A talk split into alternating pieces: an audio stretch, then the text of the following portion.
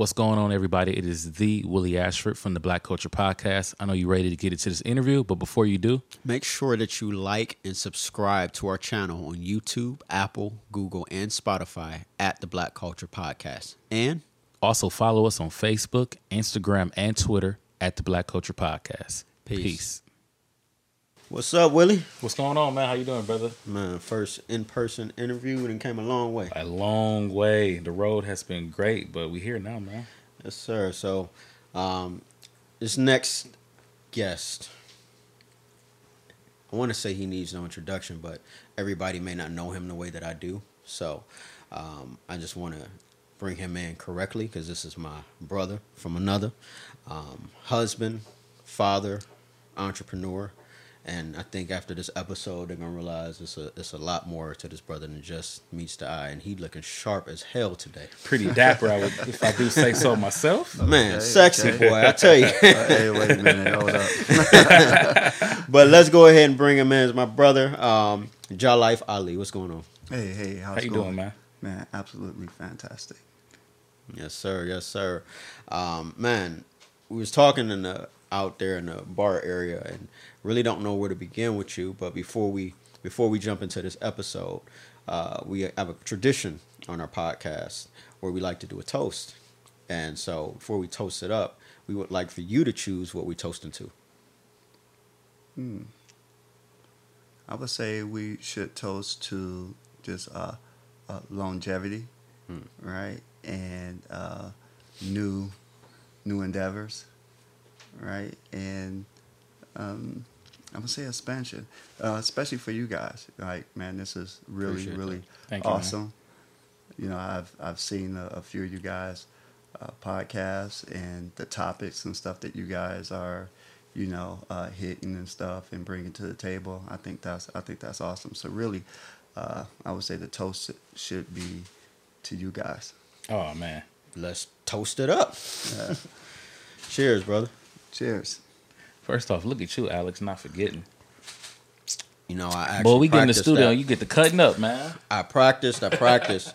this dude grills me on every episode that we do, and I forget to toast. And he can't wait for me to forget just so he can tell me in front of everybody. But uh, let's let's get into you. So, owner of Renew Floor in Ohio, right? Uh, One of the top flooring businesses, I think, in the state, if I'm not I like it. mistaken. Yeah, Um, I receive it. But we know that's not where you started. Mhm. You know, you started on a much different path. And we definitely want to get into business.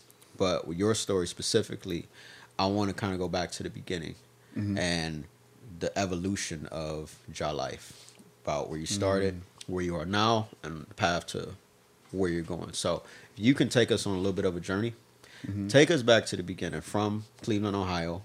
One of how many brothers and sisters? Uh, 17. 17 is actually 21. We count 17 because uh, it's actually 17 here. so the Wow. other four is, is spread it is spread it out, but uh, we actually have uh, I believe is um, nine uh, girls and eight boys, Wow. and we're pretty pretty close too. Pretty close. But y'all didn't all grow up together though. No, No. no. Um, in fact, I was speaking on this earlier. When did you actually get a chance to meet all your brothers and sisters? Oh man, so I know. I would say, you know what? One of the things that uh, the old man did uh, correct, and uh, it really wasn't many things, but but one of the things I would say that we all knew each other of of each other, and my story in particular is uh, is one that is uh, out of the seventeen of us, he had, I believe, eight by, you know, uh, I will, I call her Mama Faye because she actually took took us in. So the story kind of starts like, I, I came home from the hospital. My mother was seventeen uh, at at the time when she had me, so she was sixteen when she got pregnant. You know, by my father. Now at this time he had, uh, I want to say like seven kids, six or seven kids. So he's older. I don't know the age he was, but my mom she was 16 when she got pregnant, 17 when she had had me. uh, my grandmother then was totally, I guess, you know, upset, just like any parent would would, would be, um, you know, having a kid at that young age. But so she put my mom out. So my mom didn't have anywhere to go at that time. So right? wait, as soon as she found out your mom got pregnant, she kicked her out. Well, I wouldn't say soon as probably, probably so. Yeah. So when she probably started the show, It's crazy. right? So when I when I actually you know uh, when I was born, um, my father brought my mom and me to then his wife, right, and walked us in and handed handed my sister and Dina, you know, the baby, and told his wife that this is my son, and they need a place to stay, and walked out. Wow. Your daddy was a pimp. Yeah, yeah. So, uh, and to hear her tell the story, right? Because I've heard the story from her, you know, uh, Mama Faye, uh, how he did that, and she was just like sh- shocked, right? That he had the gall to come in here, bring a child and another And his baby mama. right? Yeah. and say, "This is my uh my son, and they need a place to stay," and left. And left. Right, right. So she was just she s- sat there for a minute, and my sister at the time she was, I think she was about like seven, eight, right, and she's holding me, and at that time it's like I'm just like a little baby doll to her. You know, Right. she's excited of, of the baby, but you know, Mama Faye was there, just like there was just like this puzzle, like what what what's going on?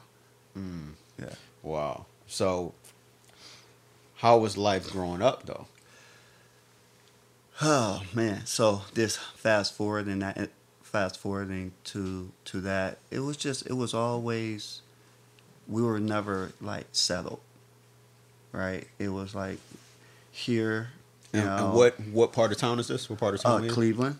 Cleveland. So Cleveland.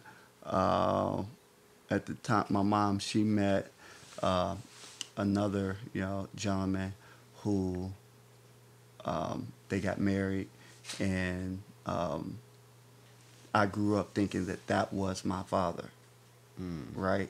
So I didn't know none of this Up until, until right. okay. So up until probably about, I want to say, eight, seven or eight, is when I find out that this wasn't my my dad. But even thinking back then, I knew nothing else. It was just like it wasn't something that really shocked me, or I was just like all messed up Mhm. because this was. It was like I heard it, and that was it, right? So um, she married um, pops, you know, when I was young, and dude was a good dude, you know, like uh, work hard worker, um, uh, took care, you know, uh, took care of us. Uh, I had everything, you know, um, and then I think they took a took a turn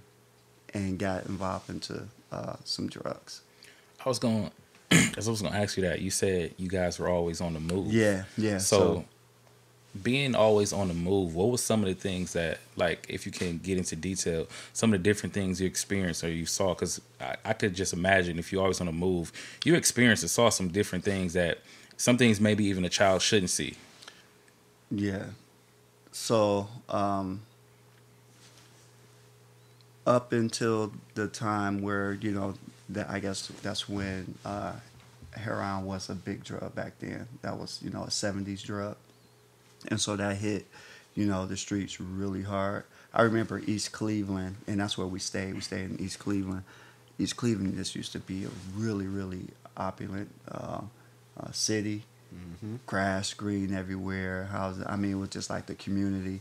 I remember back when like we truly had a community. It's crazy. Right. We had an interview. Somebody was telling me that, and I just still I don't. I still can't you believe it every know. time they bring that up. Yeah, so Yeah. He, Wow. He he a Yeah. little little wet behind the ears, but you know, my grandparents lived, and I remember growing up there too. So yeah, Yeah, yeah. So I guess when that heroin uh, began to take over, you know, and people begin to get, you know, uh, um, addicted to this drug, I remember just seeing life start to change, right? And and my mother and then pops, I would differentiate the two as far as my father and pops. So you know Okay. who I'm I talking about. Got you. okay.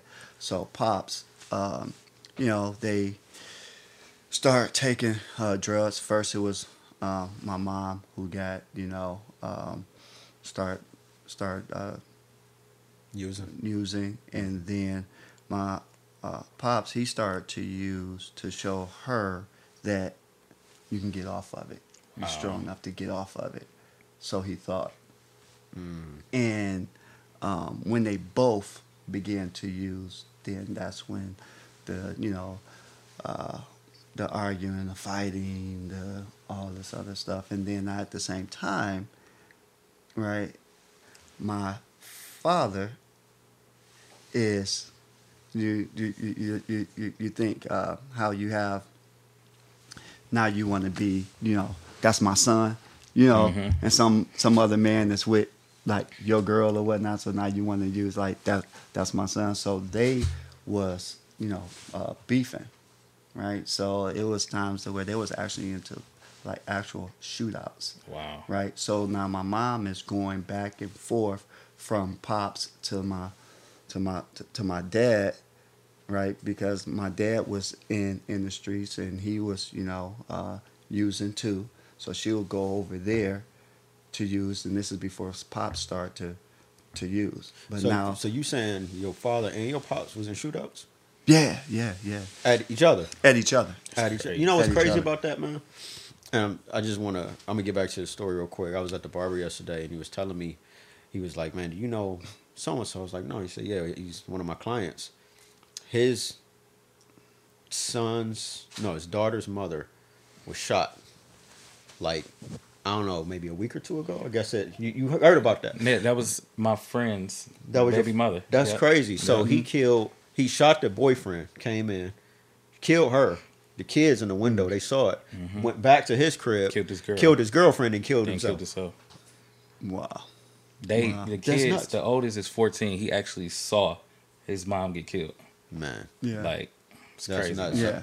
So I'm, I'm just glad that Yeah. that didn't happen to you. That's all. I'm Right. That's why I bring Well, that up. I mean, so close. Yeah. So close that that was like really my story. Sometimes it's like I've I'm replaying my life, Mm. right? Where I've seen, like I've actually been here before, right?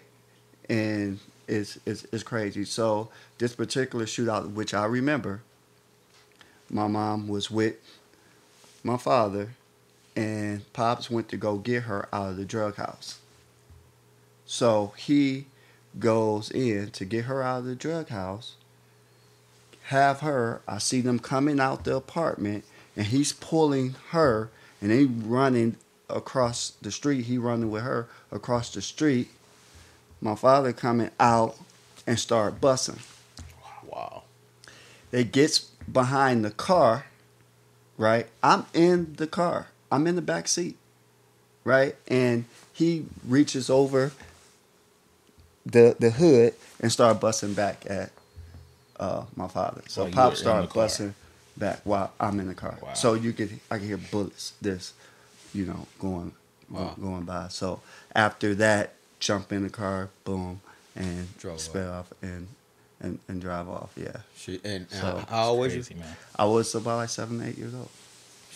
Man, just the Uh, yeah, about just the seven. trauma behind that. You know what I mean? Because that's the age where you kind of like you you know. you yeah, you and you remember like some stuff at like ages before that you may remember, but you don't. You don't forget that. No. Yeah. Like No, no, and and I feel like we got to throw something in.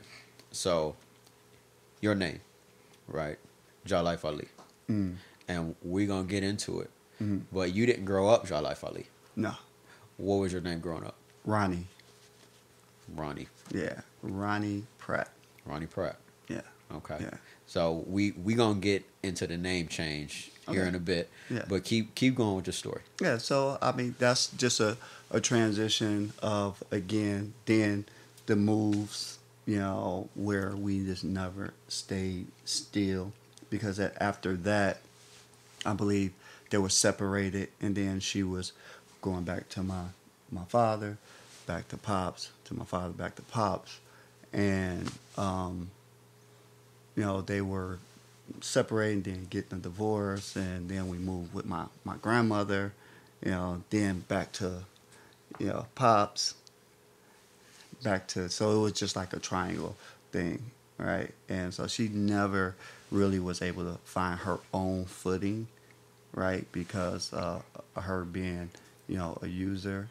And then at a young age, I could only imagine, you know, what she was going through you know, at that age. I've actually seen them both, you know, nodding. And as a as a as a child, you know when something's not right. Yeah. Like I knew, because I would see her like nodding off. I'm like, why? It's in the middle of the day. Like, why are you nodding? Right? Like, why are you always sleepy? Mm. Right? There's something wasn't right about that.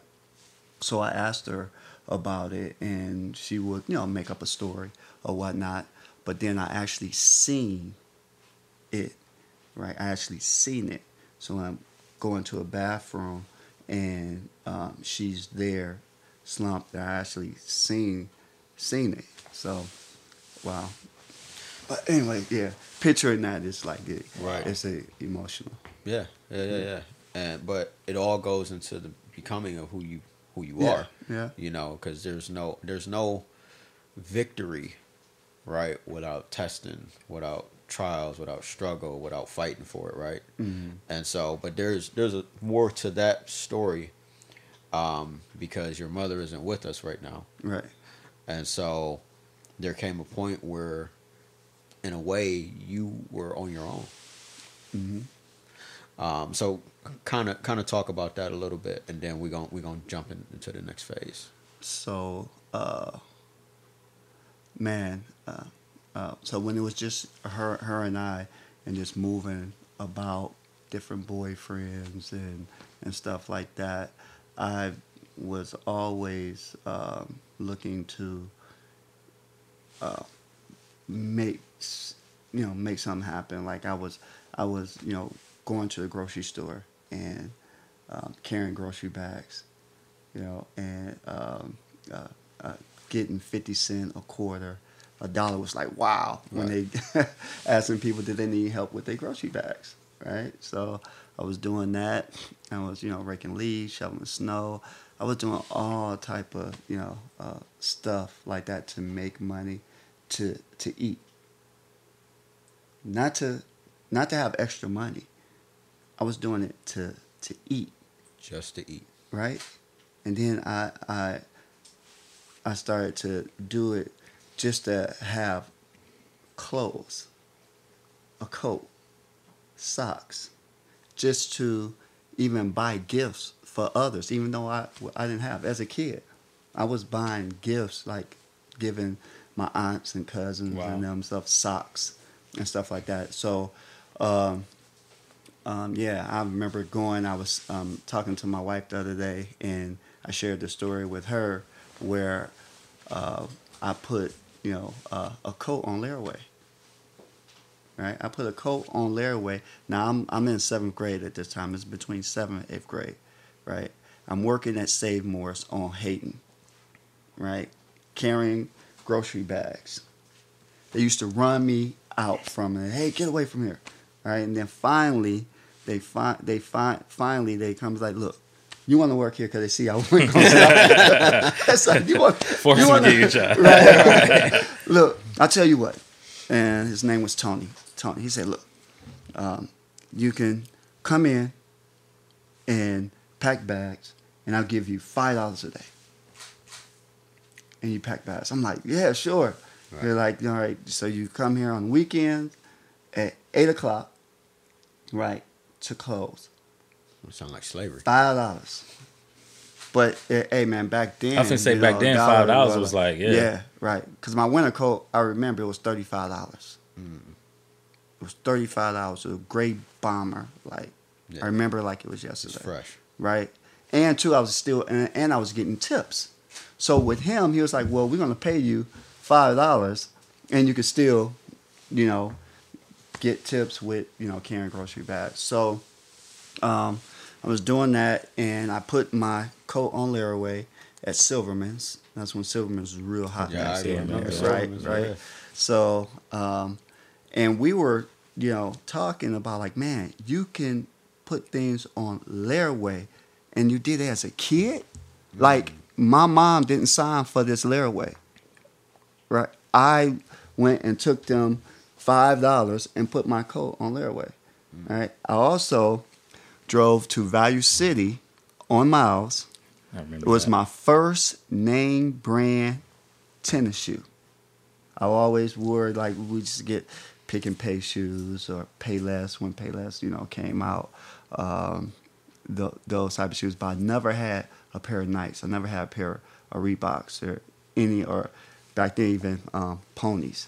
So that was my first name brand shoe was ponies, and I've and I bought it.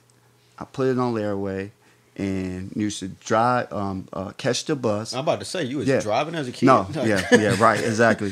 So you got to catch the bus. Hey, listen, it was like I was driving. I was catching the bus at age of seven, wow. and I'm gonna say seven just to to not overstretch it. I believe it was even six. This is when bus fare was a dime, and I was catching the bus by myself at that age, and I knew how to get around. I used to catch the bus to my grandmother's house, to my cousin's house. Like I knew the three, the six, the twenty-eight, the forty-one. Like I was, I can get around wherever I, I wanted to go. I knew how. To so funny, bus. like Yeah, yeah, so you learned survival at a young age. yeah. So, because I haven't heard you bring it up yet, but how was school like at that time? Like, how how was you like? Because it seemed like you had obviously had to take care of yourself, make your own money. How was like if you were like if it was school, like how was you managing that, and how was it going to school, like seeing the other kids' lifestyle? It was, to be- I mean, believe it or not, I was a pretty decent student out of all of that. Wow. Right? I I actually got better in junior high school, right, than elementary. But this is when Mama Gail, you know, so Mama Gail comes into the picture in about third or fourth grade. So uh, that's like my brother. His name uh, Adishi. Right. We met in third grade. Right. He became my best friend uh, when I beat this sixth grader up.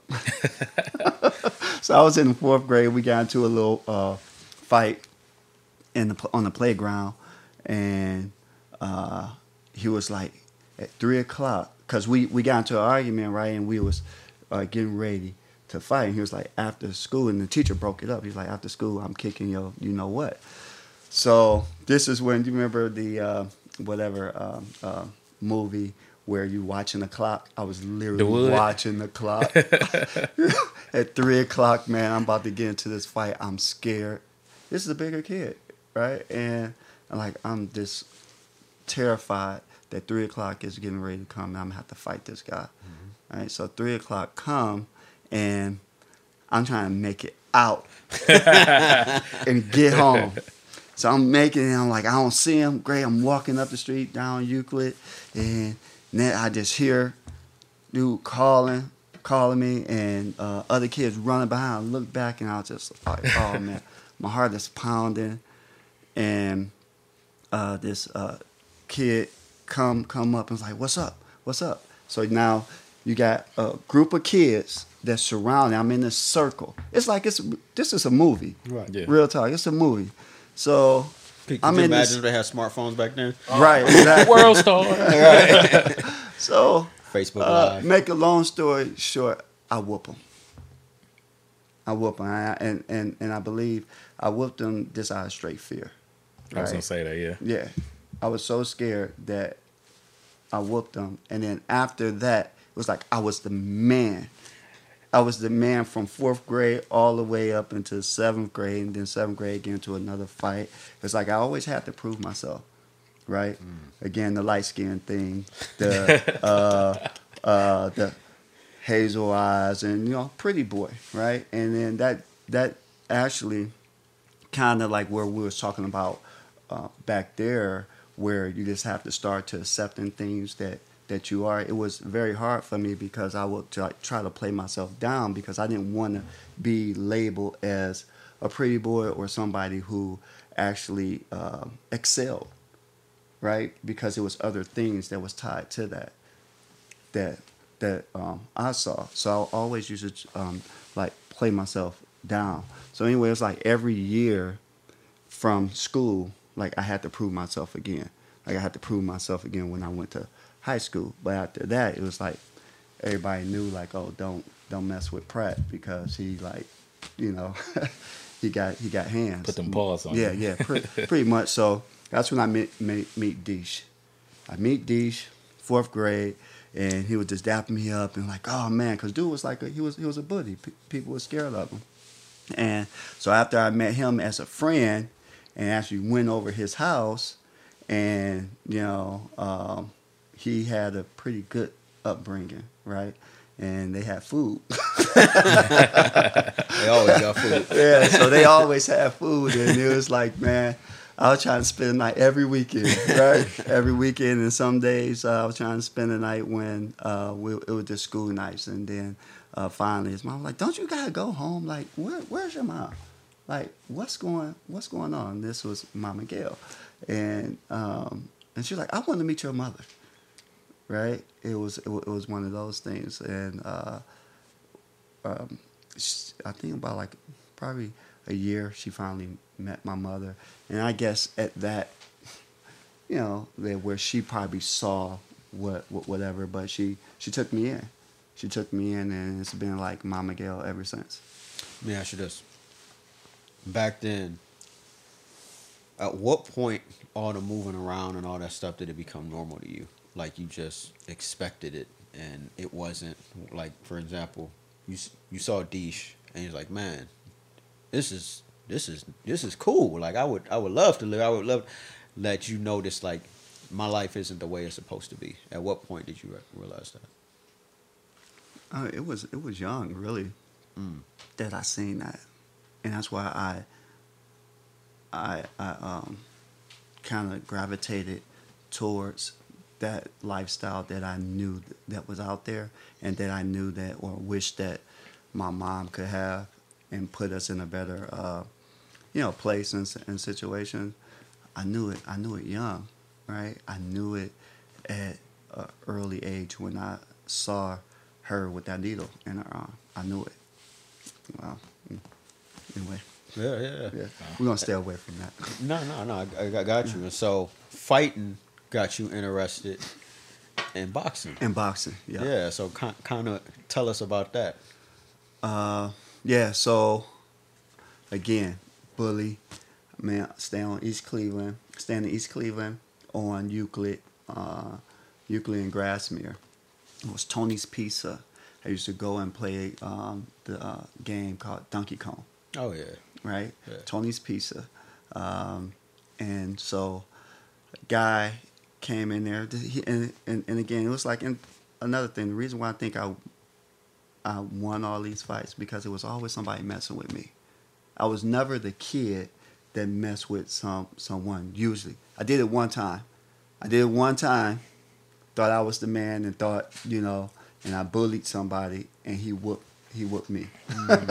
right? So I think that's just it just comes back. But you know, a guy was messing with me and brought me off the video game, and he had a group with him. And back then, they, it was little little games and, and stuff like that. So I'm probably about like twelve, you know, twelve at this time, and he bring bring me out and. You know, uh, we got we got to fighting. Then his friend tried to jump in, and it's like like I handled ha- handled myself pr- pretty well. Two for one special. I like yeah, that. yeah, handle myself pretty well. And uh, actually, I started boxing. I actually started boxing at nine. right? So I, you know, I did have some, you know, um, lessons at in, in that and fought junior Olympics, uh, won won junior Olympics at nine. So I got some trophies and pictures and stuff like that with me, uh, with me fighting. All right. Let's take it to the streets, Okay. right? Because uh, you know it's funny. Cleveland got a lot of talent as far as fighting So side. much talent, man. You know, it's a lot of boxers came up out of here, Mm. uh, and now obviously we're starting to see MMA starting to come up out of Cleveland. Mhm. But for young black men, one of the things that you always hear about if they boxer, if they got talent, is man, we got to keep them out the streets. Mm. So, coming up for you, how hard was it to not turn that path and go the street route? Whether it's just to make some extra money, stay fresh, do whatever, since it was all around you. How how hard was it to stay on the straight and narrow, which landed you in a position that you didn't want to be in, which we going which we gonna get into. I think because really, at that time, like I, my friends wasn't doing it. Right, so I didn't really have anyone that was in my circle that was doing it. Had it been some friends that went that route, then I probably would have got caught up as, as well because again it was around me. I seen it, right? I seen it. My mother um, boyfriends was like doing it. I remember they actually gave me uh, uh, a pack a package of cocaine to see if I could sell it because Wow. things was you know hard. I mean, I was in I was in middle school. I'm in the eighth grade now, and seeing if and and again it did, it did begin to just to seem kind of like normal, Mm. right? And I was like, you know, and I tried. Eighth grade, you know, 13, 14, however age was that. But I didn't know who to sell, who who would Who was gonna buy it? who was gonna buy it. if I would have found the customer that day when I had it, it probably would have been a, a early lifestyle for me. You, you you mean to tell me your life with the um, successful entrepreneur that you are, you did not research your target market. you didn't look at the I had no- demographics that was right in front of you. I had no idea. I think some was holding me back too, just because of the um, past experience of what I seen Mm. from like it's being so close to home. Yeah. Mm, okay. So let's talk about your conversion, right? Mm. Because you did a bit, but during that time, you made some really life changing changes to your life. Mm. One of which being your name, Mm. another one being your diet, hmm and obviously the biggest one being your mindset. Mm. So, um, which which led you because I I met you after these changes had had happened, so I didn't get a chance to know Ronnie. Right. I only knew life. right. So, for us, for our audience, I want to know those changes you made and and how did you arrive at those decisions, and not how did you just arrive at those decisions, but how did you not waver to ever go back? Mm. Well, I remember when they when they uh, picked me up. Mhm. Right. So uh, at this time, I did again. My circle changed. Uh, a friend of mine was, you know, in the streets. I was working at Kentucky Fried Chicken, Randall Mall, the kiosk, Yeah. or the whatever, whatever in you, the, uh, food, right. food court. Yeah, food court, Yep. right? So you had Kentucky Fried Chicken, Pizza Hut, and Taco Bell. That's when they first came came together. So I was working at Kentucky Fried Chicken, and um, remember working there, and a friend of mine uh, just was always having stuff. Right? He will have stuff that, you know, like, like man, how did you get that? Right? And he had introduced me to what he was doing. This is when crack hit the scene, right? And so I got introduced to that. I was still working, and um, I just thought it was interesting. They're like, man, you can make all this money, right, and not have to go to work. because I was working all the way from like seven all the way up to high school. So this was in high school. This was about uh, 10th grade. So I worked all the way up until then. But then I'm seeing this other lifestyle and close friend of mine, you know, making money and bought him a car and doing all this other stuff. So I'm like, he turned me on to it. And I started to try to, you know, hustle. Again, it wasn't something that just, you know, jumped jumped out and I started making money uh, instantly, you know. But at this time, I guess I started researching my my market. exactly. exactly. right. Uh, so Like, man, I can I can turn this into a business. right, right. So we, um, I, I, I started started doing that and um, had some success at it on a lower level because at that time, you know, I'm just interested in, in interested in you know tennis shoes and looking looking Looking looking fly. fly, Yeah. right? Getting a car, having a car and some sounds, right? Right. That's all I was really you know into it for, and um, uh, kind of like uh, fast forward at this time, um, I bought a car, didn't have no license, right? We stayed on Kinsman, and uh, I ended up buying a car with a fake ID, right? Go buy a car, and I used to park the car down the street so my mother wouldn't see it, Wow. right? And so I probably had the car for three weeks before she found out about it because one of her friends said, "Hey, yo, your son got a car. Like I seen him driving."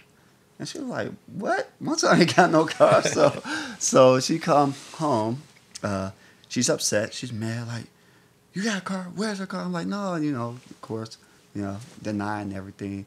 She gets the truth out of me. I'm like, it's down the street. And so we go down the street.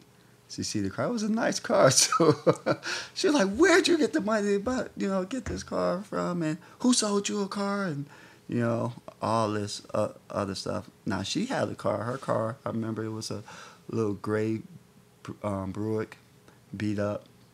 Right, my car was. Uh, I think I had it was a Regal, had gold uh, rims on it. So your car was It nicer than her car. It was nice, right? Right. So she, uh, you know, I wouldn't say that she wasn't really upset, you know, but she was upset and she made me take the car uh, back, right?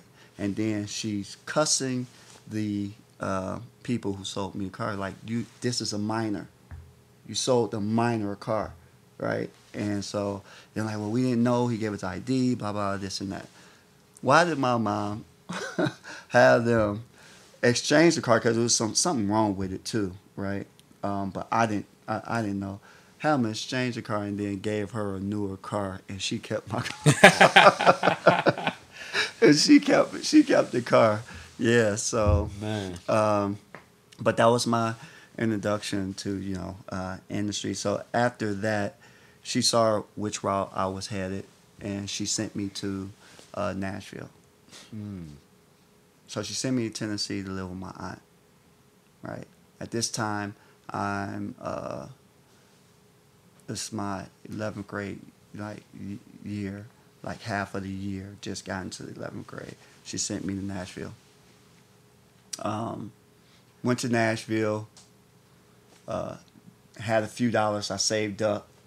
You know, so I'm going down Nashville. I'm, I'm You balling. I'm Yeah, balling. you got a I'm little the- something yeah, to right, work with. right, exactly. And uh, so the I'm getting you know the attention, the new guy from Cleveland or whatnot. But Nashville, man, it was so country. I was like I couldn't. I like I wanted out. I was gonna ask out. you that because I got family from Yeah. uh from uh, Tennessee, and I was gonna Yeah. say like, how- what was the from leaving Cleveland, the city to going to the country? Like, That's exactly what it was. It was straight country. Everybody had. When I say everybody, everybody had Jheri curls. right? Er- I wanted So one. glow. My mother wouldn't let me get one. Oh, I But, can't uh, picture you yeah, with one. Yeah, I could, yeah. Oh, she- you could? I could, yeah, I could. yeah, she was like, "No, you out here fine. Just put some water and grease in it." so, um, but yeah, man, Nashville was. I like it now, but back then, man, it was like it was just so country, in which uh, end up uh, meeting a young lady. We dated very shortly. We end up, you know, doing, you know, some grown up stuff, and that's my first first kid. That's Jasmine, my daughter. Right. Uh, uh, then going to McGavock, this big old school, you know, like three of Kennedy's, right, can fit in this school. That's that's that's where he went. Yeah, I like that. Thank you for that soft little name drop there. Appreciate Huh? that. Yeah. That name drop. No, I, I just appreciate you Uh, making Hey, no, him no, realize do how small Stop, his stop, school stop, is. That's what I wanted you to do. Oh, okay, okay, okay. Well, I graduate from Kenny. man, listen. Yeah. yeah. oh, so how small yeah, yo yeah, your yeah, school? yeah, okay, yeah. got you, got you. Yeah, because I actually came back. Oh, actually okay, yes, came that's right, that's right. Because you know Heights is like what three times the size of Kennedy too. Now, No, not really. because they rebuilt it. Yeah, that's what I'm they saying. Just rebuilt Kennedy, so we got a whole street. Miles, yeah, like yeah, yeah. yeah. You ain't got no whole street. You, you got a block, a real, a real small block. But anyway, life. What were you saying? Yeah, yeah. So and went to M- McGavock, and and it was different. I don't know how the school system is now, as far as credits, but back when I it was time for me to graduate, I only needed 18 credits, mm. and I had um, 15 or 16 after my 11th grade. I will have 16, right? So my senior year, back in Cleveland, I will need two credits. So I just need the, the math and English, and you get out half. You go to school half a day or whatnot, and and, and get out, right? So, in Nashville, I needed 21 credits, right? So here I got 16 credits. I need five more. Hmm. What am I getting ready to take for there? So English and math, yeah. But now I gotta take some stuff I have no interest in. I have no interest in electric. I have no interest in au- auto body because they was a big school. It was like one of those type of school. Plumbing, like they had everything. Hmm. If I knew then when What now, you know it's, now. it's different, right? That's but that's that's that's your thing. Cause you Yeah. always talking about that. yeah, yeah, but back then, like man, I wasn't trying to take all that, and then too, I would have to take six credits just in case I failed one. Right, so it's like my senior year that I was, you know, looking to be, you know, just you know, uh, uh, going to school half a year and being able to get get out and being introduced to adulthood. Uh, I got to have a full schedule, so that was my whole idea as far as coming back to Cleveland. But at the same time, I have this this uh, girl pregnant, baby on the way, and um, uh, went when I find out. Uh, her mother called me and was like, "Hey, like, so what do you and my daughter like? Basically, like, what what, what you about to do?" Like, she was saying like, "I need to marry her daughter," and I'm Wow. like, I'm like, huh? I'm like, no, I'm not looking to get married. So she was, because she was really deep in religion and whatnot. Her mom um, was, and and it was pushing Now I'm like, well, I want to go back home, uh, back to Cleveland, so I can graduate. And it's not so. Well, how you gonna take care of the baby from uh, from Cleveland? And again, young, just like, hey, well, I'll send her money or this and that. Make a long story short. Did um, she chew you out? Uh, yeah, she she she she she did. Um, but when I I ended up going coming back to Cleveland, um, getting back involved in what I m- my mother sent me to Nashville you To know, avoid, from- to right. avoid getting back into that that that life. But now here it is. I got a I got a child on the way. Uh, the child finally get gets here.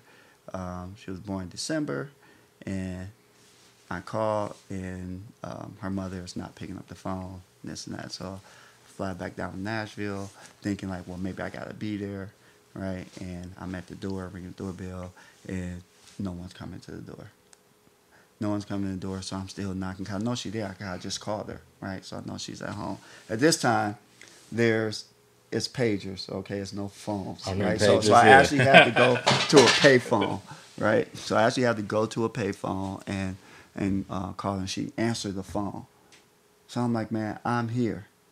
And so I drive back around to her house, and she ain't coming to, to the door. Her sister was on my side, though. Her sister was like, you know, really trying to get her, her sister to, you know, like, man, answer. But I think her mom, you know, like coached her, you know, because her mom was really big in, in church and wanted to find her a husband, which she ended up getting married to.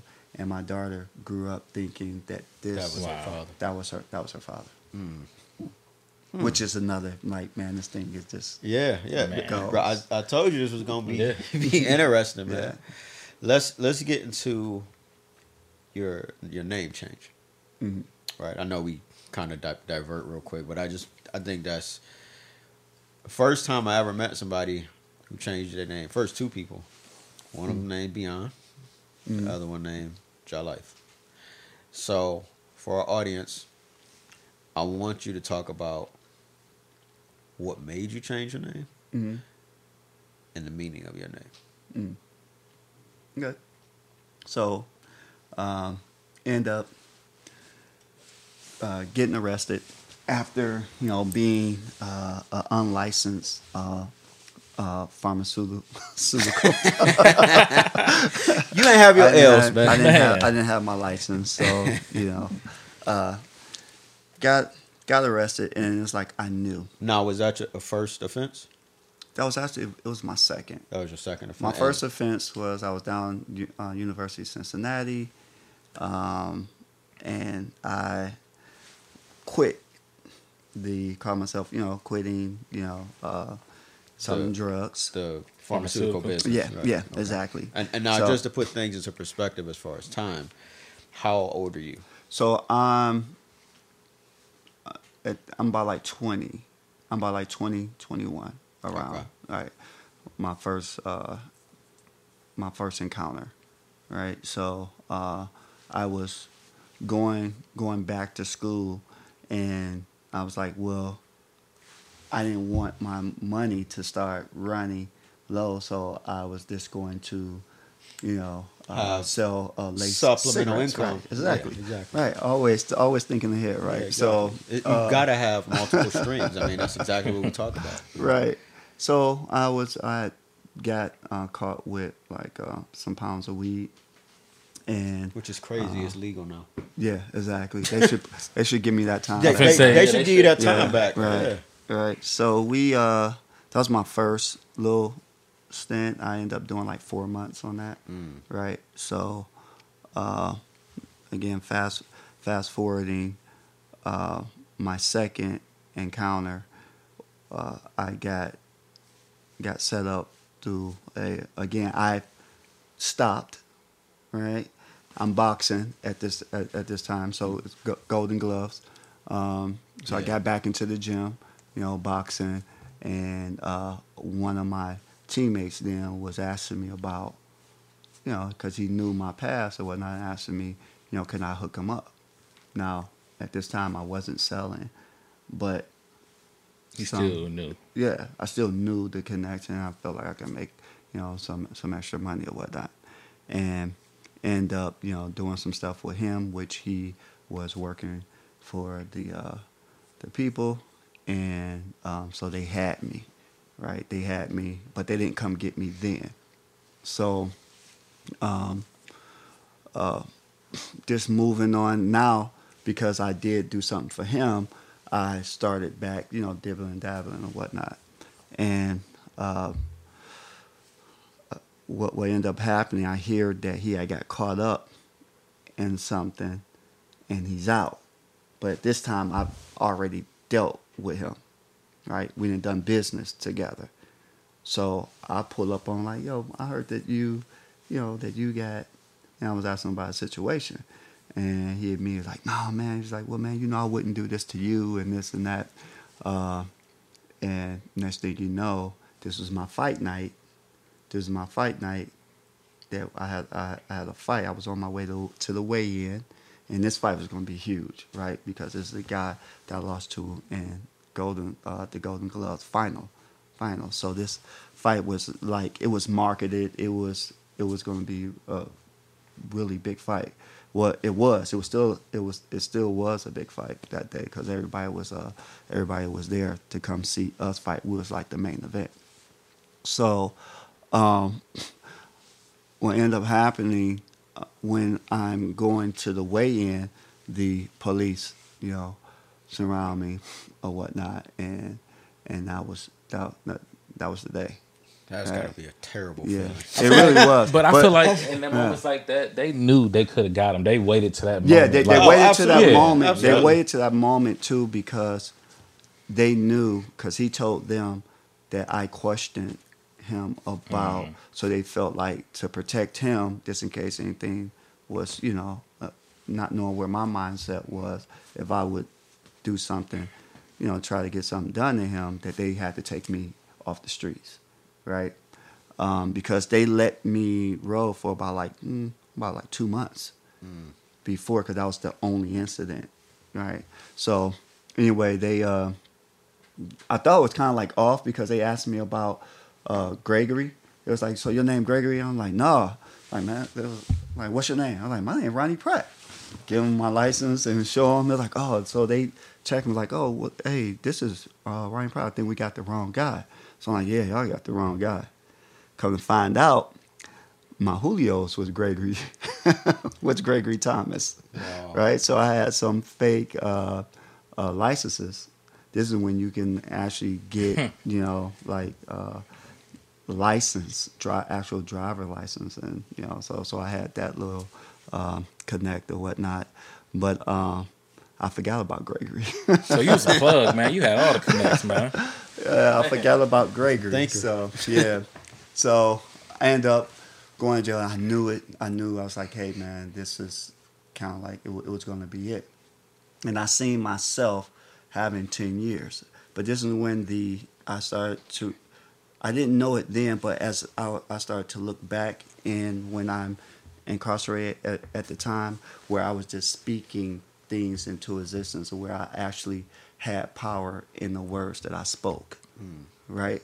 Uh, again, not knowing it then, but I'm seeing it happen because me and my brothers we were just having a conversation about talking about like, man, if we got locked up, what we would want one another to do as far as taking care of their kids and uh, if anything was to happen to us. And then there was a question that was a, that was uh, put out there how much time that we think that we could do and this and that. And I was like I said 10 years right? Uh, it was like everything I spoke Wow. happened right?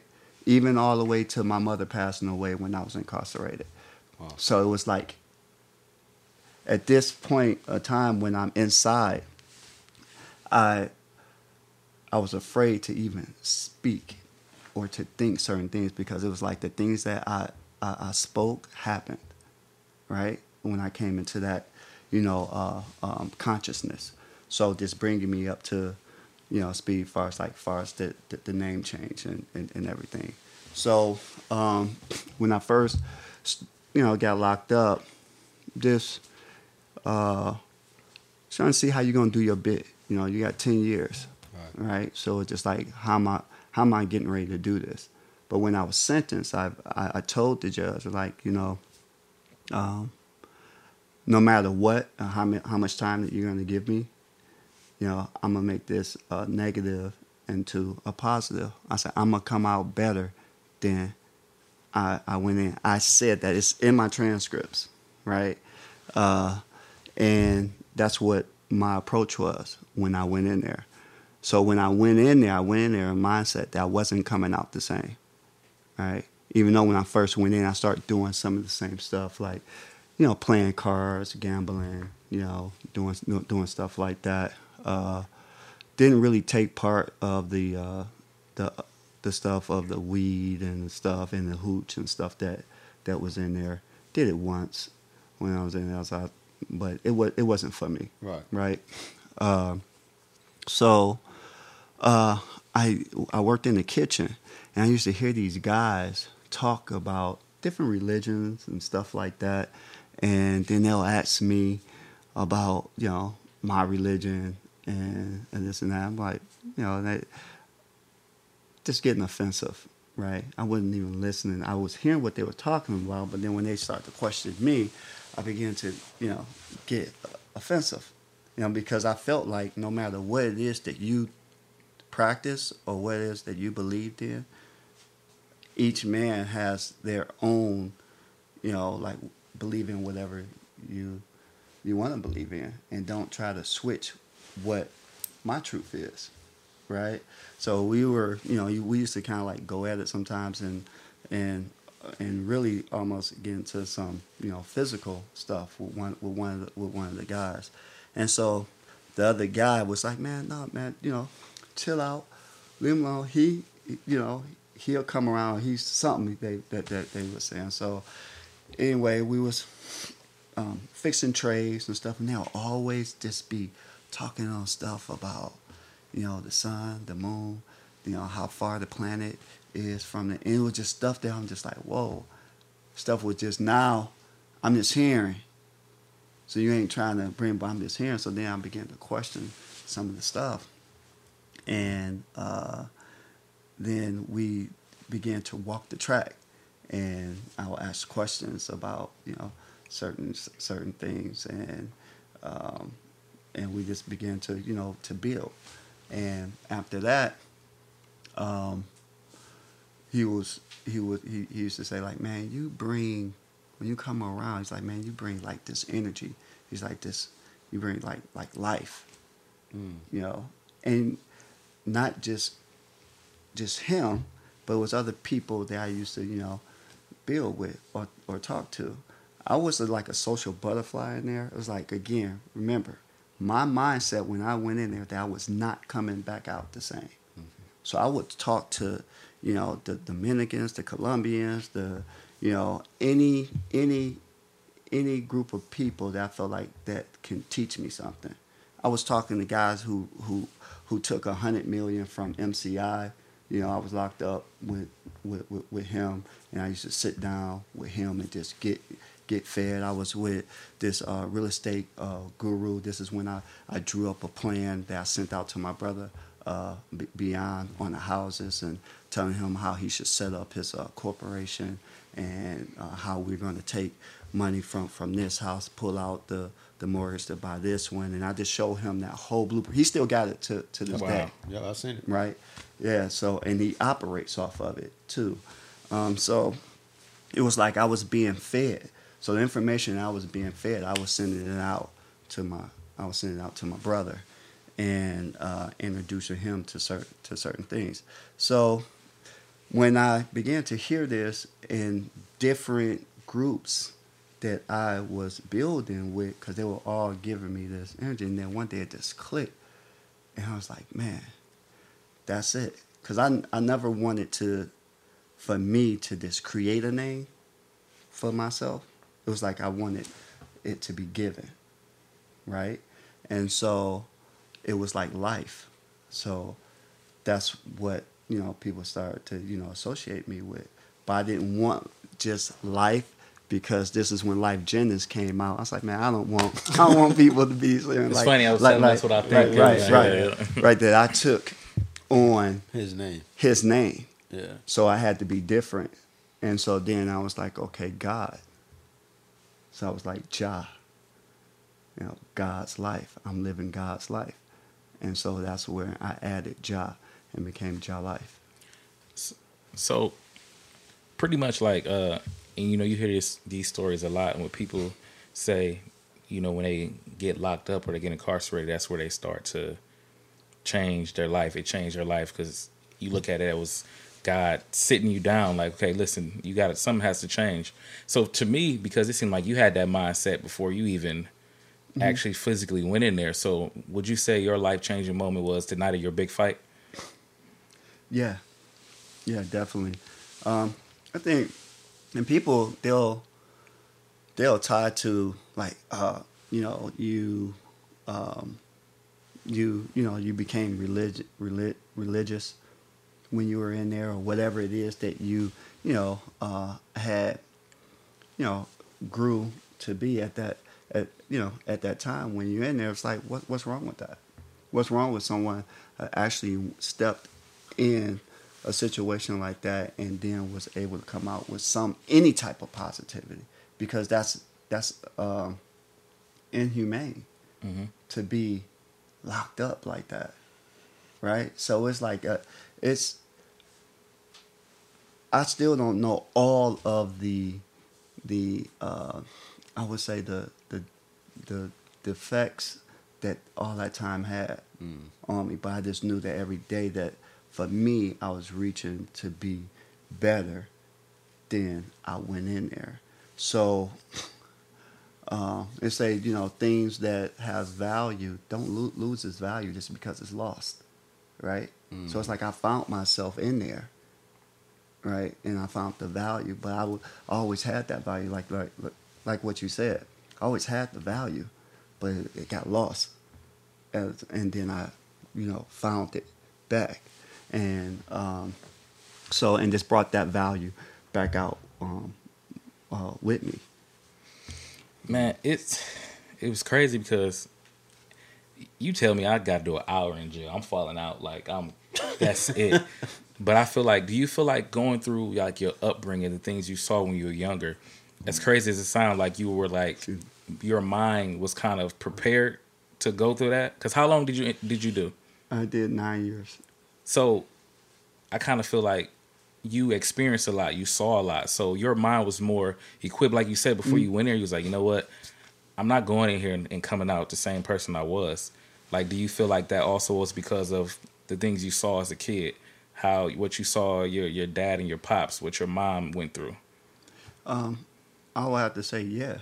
It's like it. I mean, it's it's no different than you know you getting a sword and, and, and the scab re you know this.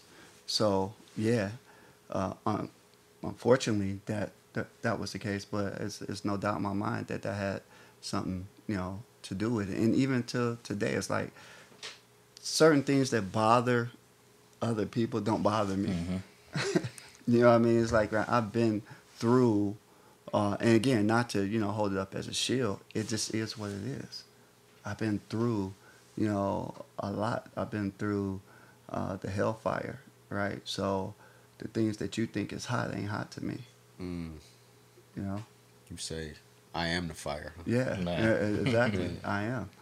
So, and that's that's how pretty much how I live my life. No, it's funny. I, I can attest to that personally because I've known you since I was in my twenties, and you, I know you remember some of the stuff that used to bother me.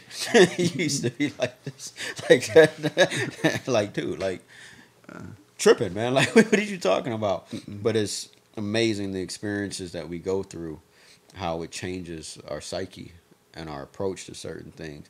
Did you when when you was out there before you went in? Did you ever have a, a inkling or feeling that you might get caught up? Did. Again like i said when we had that discussion it was like i seen it Mm. right? It was like i was i was speaking i was speaking my future right? Uh so yeah.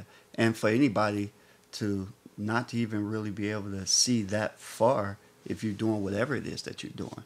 And it don't have to be anything negative either. It could be something what it is that you are you know uh envisioning and doing far as in your career or the or business that you want to create or the clothing line that you want if you see it if you got to be able to see the future of that right? Yeah.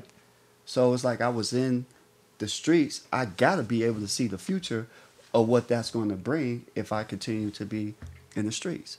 So it's either i'm going to get locked up eventually or i'm going to get robbed eventually mm-hmm. or i'm going to get shot eventually. So you begin to you know see these things for someone not to be able to see that but then too i flip it and be like well if i can see that then why can't i envision whatever it is that i want to create you want, that you want to create. you know what I mean? And then speak that into existence and be able to see that and, and be able to manifest that. So another one of your uh, professions outside of being an unlicensed pharmacist um, was a personal trainer, Yeah. right? Yeah. And uh, man, I tell you what's crazy, Willie. So when we met, I, I remember it too. We met at this club. I want to say it was down on East 9th. And uh, I remember it was B, I think it was you and somebody else walked in. This is before we even closed our first our first deal. Mm-hmm. B just wanted to bring us together. He was like, "Yeah, that's my brother." I'm gonna tell you two things.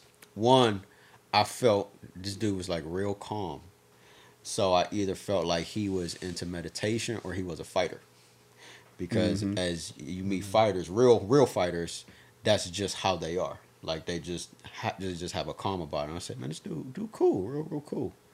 Um, then I found out how much he was into fitness, and obviously he had opened his own training studio and whatnot. And so when you see me, Willie, and stuff I do, he used to torture people, man. he used to torture people. The very first time we worked out together, I had never worked worked on my abs in my entire life. All I did was just lift weights and run. I threw up, bro. Wow. Like mm. I seriously threw up. He had me doing stuff I never did before. I went to the bathroom and he asked. The only question he had, he asked me if I was all right. Do I want to take a break? He asked me, was I gonna finish? That was it. He said, "Man, you gonna finish?" That's it. So wow. I, I say that to say because Mm. you obviously I don't know if I mean obviously you haven't been a boxer. You had to work out. You had to do fitness. Right.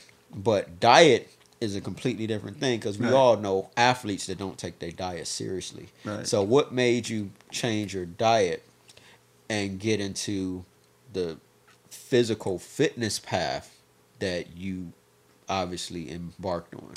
Again, man, finding something uh, to do in there and being uh, where it's just uh, on a on, on a positive.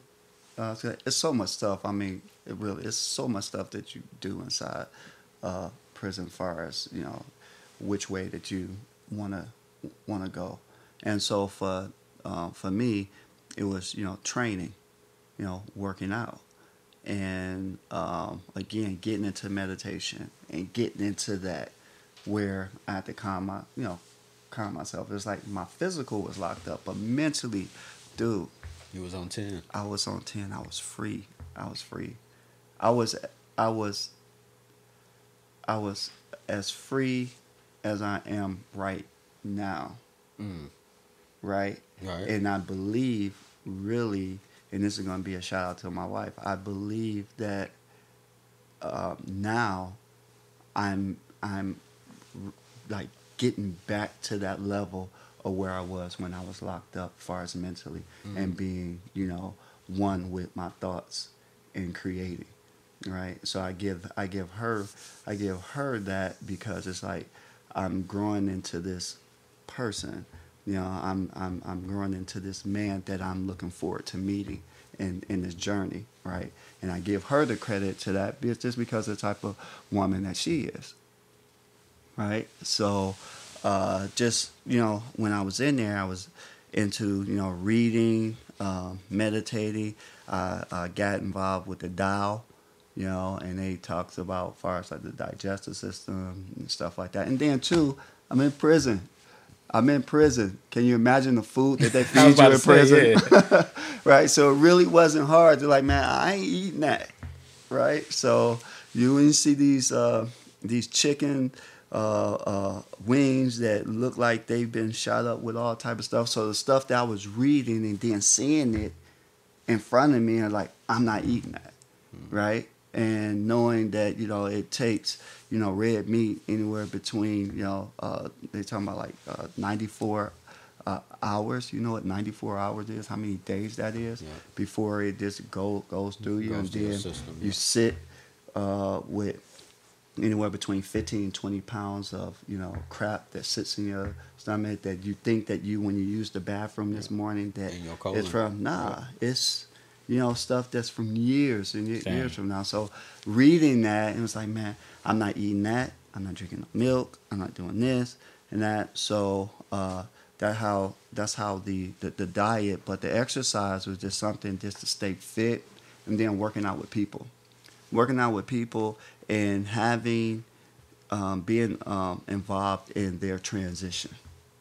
Being involved in their transition seeing how they light up seeing how the people who um, knew them and was like wow. And then they turn around and say hey you know th- this guy did that. Like he he helped me. And then you got their family or their wives like like you know giving me like oh thank you so much and this and that. Because when i go out and visit i was the cameraman right? So i was looking for a, a great job and and i didn't want to do no work no work. So i was a camera. That was my job. I was um uh, the camera guy. So you know, he introduced me to his uh, his family when they come up on visit, and was like, "Yo, this is the guy I'm talking about, life."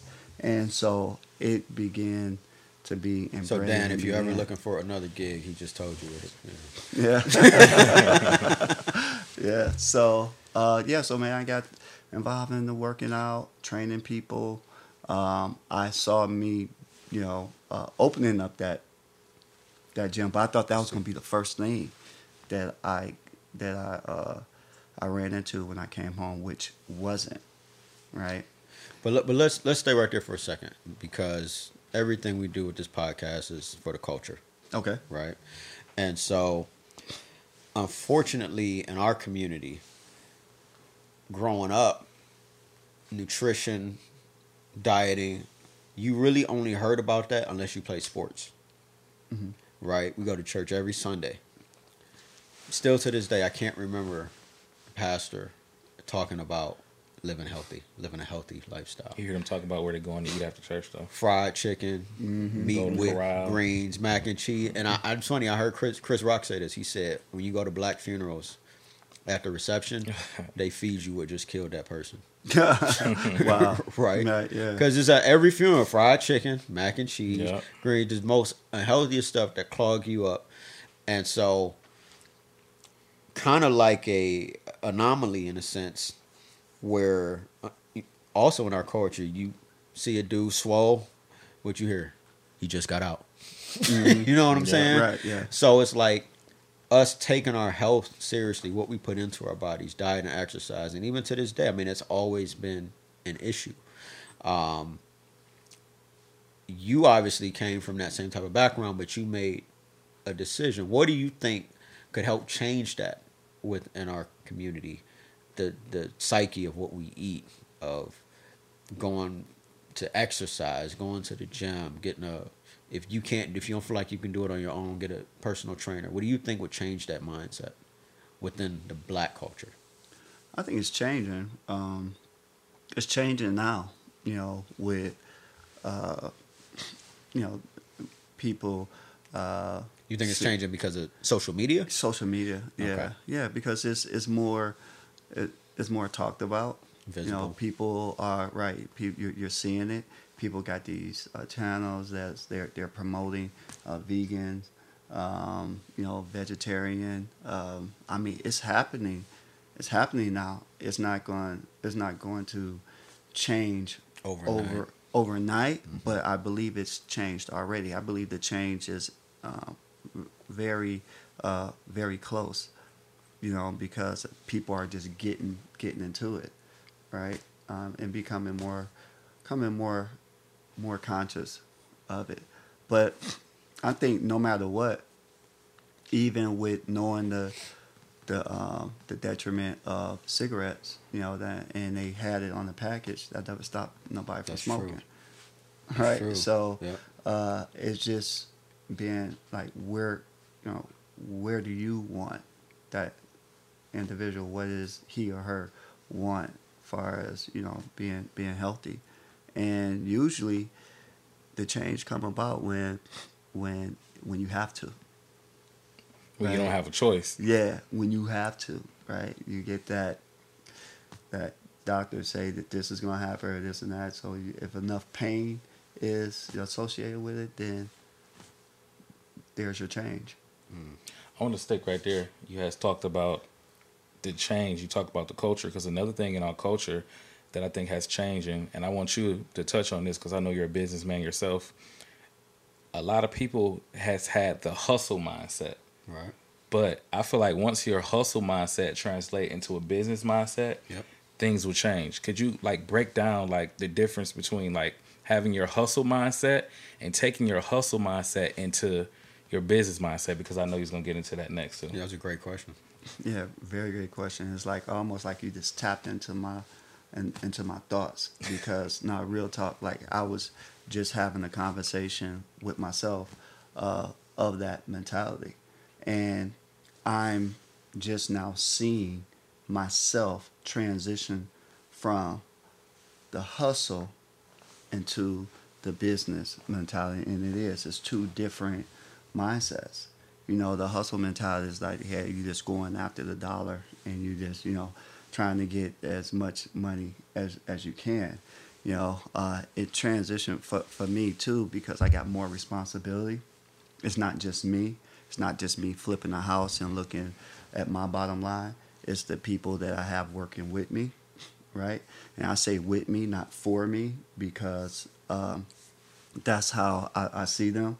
I truly want them to um, um, be able to grow and have the things that they want to have, have the things you know, and the finance financial stability to put their kids through through college or to live in the area that they want want, want, want to live. So my mentality now as a businessman, and then too, and then seeing the difference that uh, the hustle man is no, is really no structure. Mm-hmm.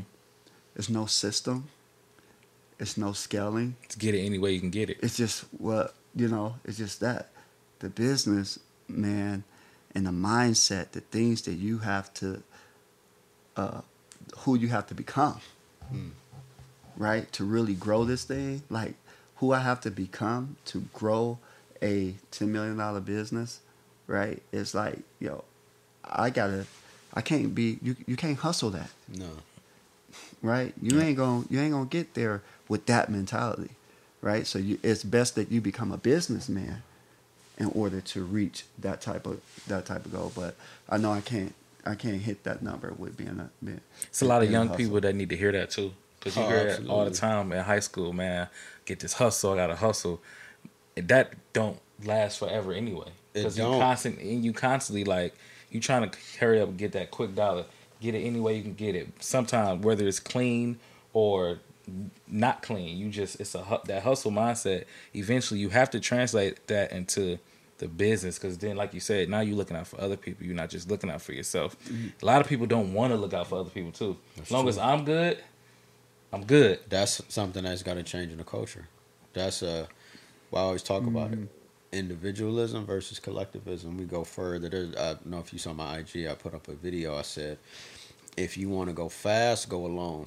If you want to go far, go together. That's an old African proverb. Mm. And basically, just like you as a businessman, you're not doing it on, on your own. Mm-mm. You're doing it together. People that work Mhm. with you. Um, the biggest thing to me about hustling is there there's no no breaks. I Nope. can't sit down and enjoy. I'm always working. And I saw that from my parents growing up. You know, even if you want to look at having a job, you're hustling.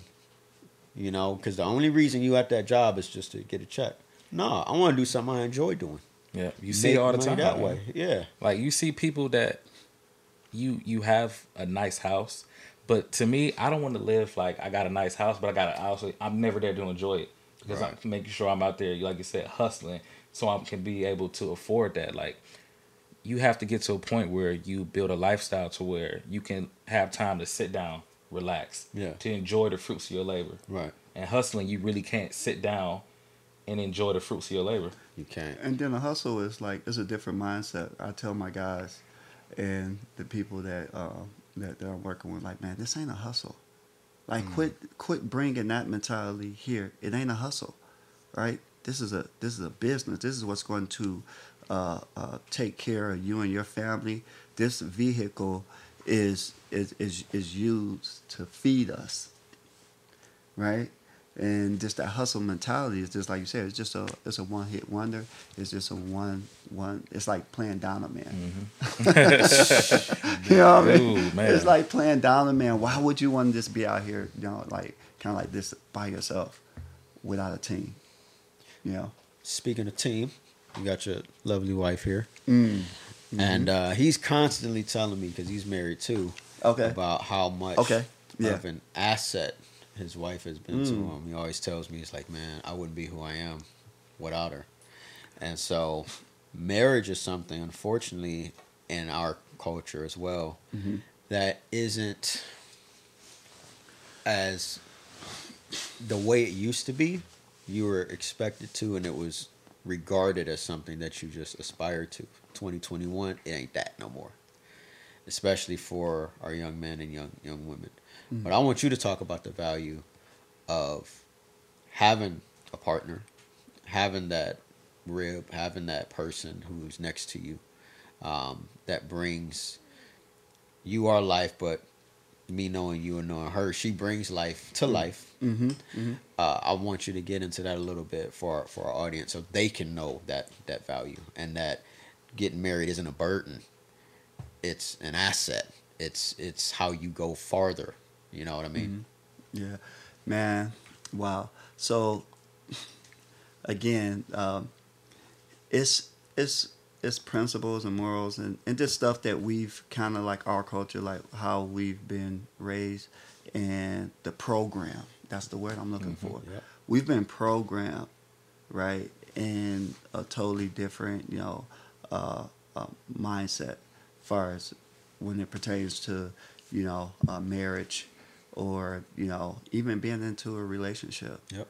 right? Uh, um, the value is is exponential. And again, the person that I'm becoming today, I'm excited about, and it's because of my my wife and what she brings to the table, right? And then to me, truly valuing her and want to be more for her right? So we don't enter this relationship as a 50-50. Well, I'm a, you put in 50 and I'm putting 50 and that's how we're going to be get to 100. Nah. Nah, she need to bring 100 to the table, Mm. right? And I need to bring 100 to the table. Cuz as she's continuing to bring 100 to the table, it's like I got to match that. And that's free game right there. You know, uh, I can't.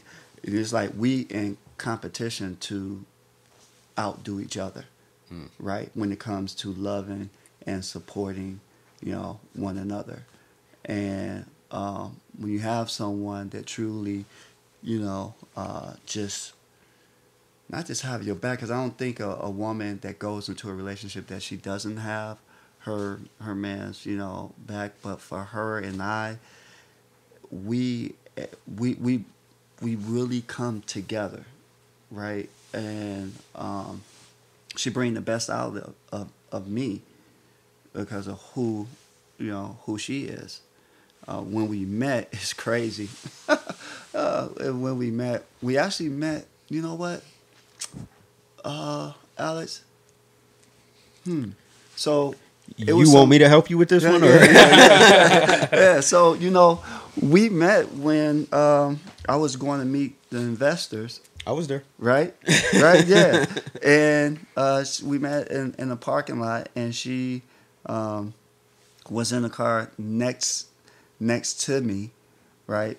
I think she seen me pull in. She was on the other side of the parking lot. She pulled in and you know pulled next to me. She was actually parked on the other side. and uh, but anyway, she pulled pulled pulled uh, next to me, and I seen her, but it was like, you know, I wasn't, you know, I wasn't there. Now back back then, I you know, I, I was like out, you know, and you know, uh, dating, uh, out on the dating scene or whatnot. But I wasn't even thinking, you know, on that when I when I seen her. Uh, it was actually drizzling, um, uh, raining, and I was I got out the car. She got out the car, and she asked me that I need an umbrella. That I want to share her umbrella. This is no. This shout out to Rihanna, right? That's game. Right, that's yeah, game. Yeah, no, real talk. And so. I didn't realize that she was actually picking, you know, picking me up. But she was like, "Dad, I want to share umbrella," and I was like, "Sure." So I got up on the umbrella with her, walked to the door, walked through there, and um, I just thought it was cool. I was like, "Wow, chivalry from a woman!" Like, wow, all right, and just exchange numbers. I like you know what you like to stay in touch. I don't know if she did you ask me for you know I don't know if she asked me for my number or I asked her for uh, her number. But to be honest with you, and we talked about this, she was not someone that would have just got my eye like, ooh, I need to holler at that, right? Because she was, uh, you know, clothed well. She looked nice, but she just wasn't the, you know, you know, big butt, this and that, purse and whatever. She was just like very um, I would say classy, you know. Uh, uh, so, and that's it. That was it. So, we we kind of like met, but it was I never saw this. I never saw this coming. As far as like with um, us being going on four years now. So, uh, Uh, just want to make a correction. That's four years of marriage. huh? That's four years of marriage. A marriage. marriage, right? Right. Exactly. Yeah, four years. Yeah, because we've known each other um, lo- longer than that. But anyway, that's how we met. But back to the value of of it. It's it's really huge. I think what what it was for me and what it done for me is to help me uh, be more more focused, right? And um, I'm not out here, you know, chasing, you know, this girl, that girl, or having to deal with. So it's like, man, I don't, I don't want to get into a discussion or argument with her, let alone have four other females that I gotta, mm. you know, deal with today. Mm. Anyway, now Back in the day. back in the day, Yeah. yeah, right. It's like what that it's, it's it's like it was like whatever. But today it's like I don't, I don't want that. I want I want peace, right? Mm-hmm. I don't want you bringing up stuff talking about who is this or who is that girl or this not. I I don't want that, you know. So why even, you know, uh, bring that up? I believe that a woman meets a man or come into a relationship incomplete right? She's complete within herself, but she's incomplete because she hasn't been um, uh, uh, given the blueprint of how to serve you. And this is what you program her to be, or how to be your true helpmate, right? So if I'm depositing things of where I'm constantly getting caught up in different things, right? Then I'm programming her to bring me just that right? So you're writing a program that how she's going to treat you or how you guys' relationship is going going to be because she's going to be a reflection of whatever it is that you put in her, right? So, after really realizing that and seeing that, um, I look to only deposit and program the things that I want out, out of her. So then I began to peel peel back that layer of onion to where just different things that she she does for me it's just like wow you know? It's like i'm beginning to really like see this woman and how a woman you know uh, uh, treats her husband. It's just like wow.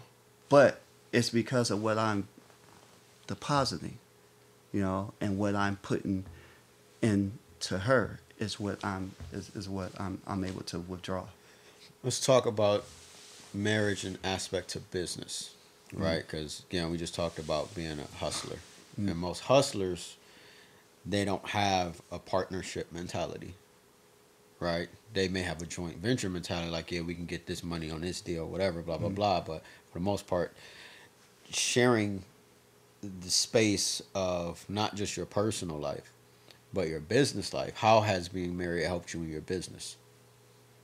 uh, great because again, that's the only thing.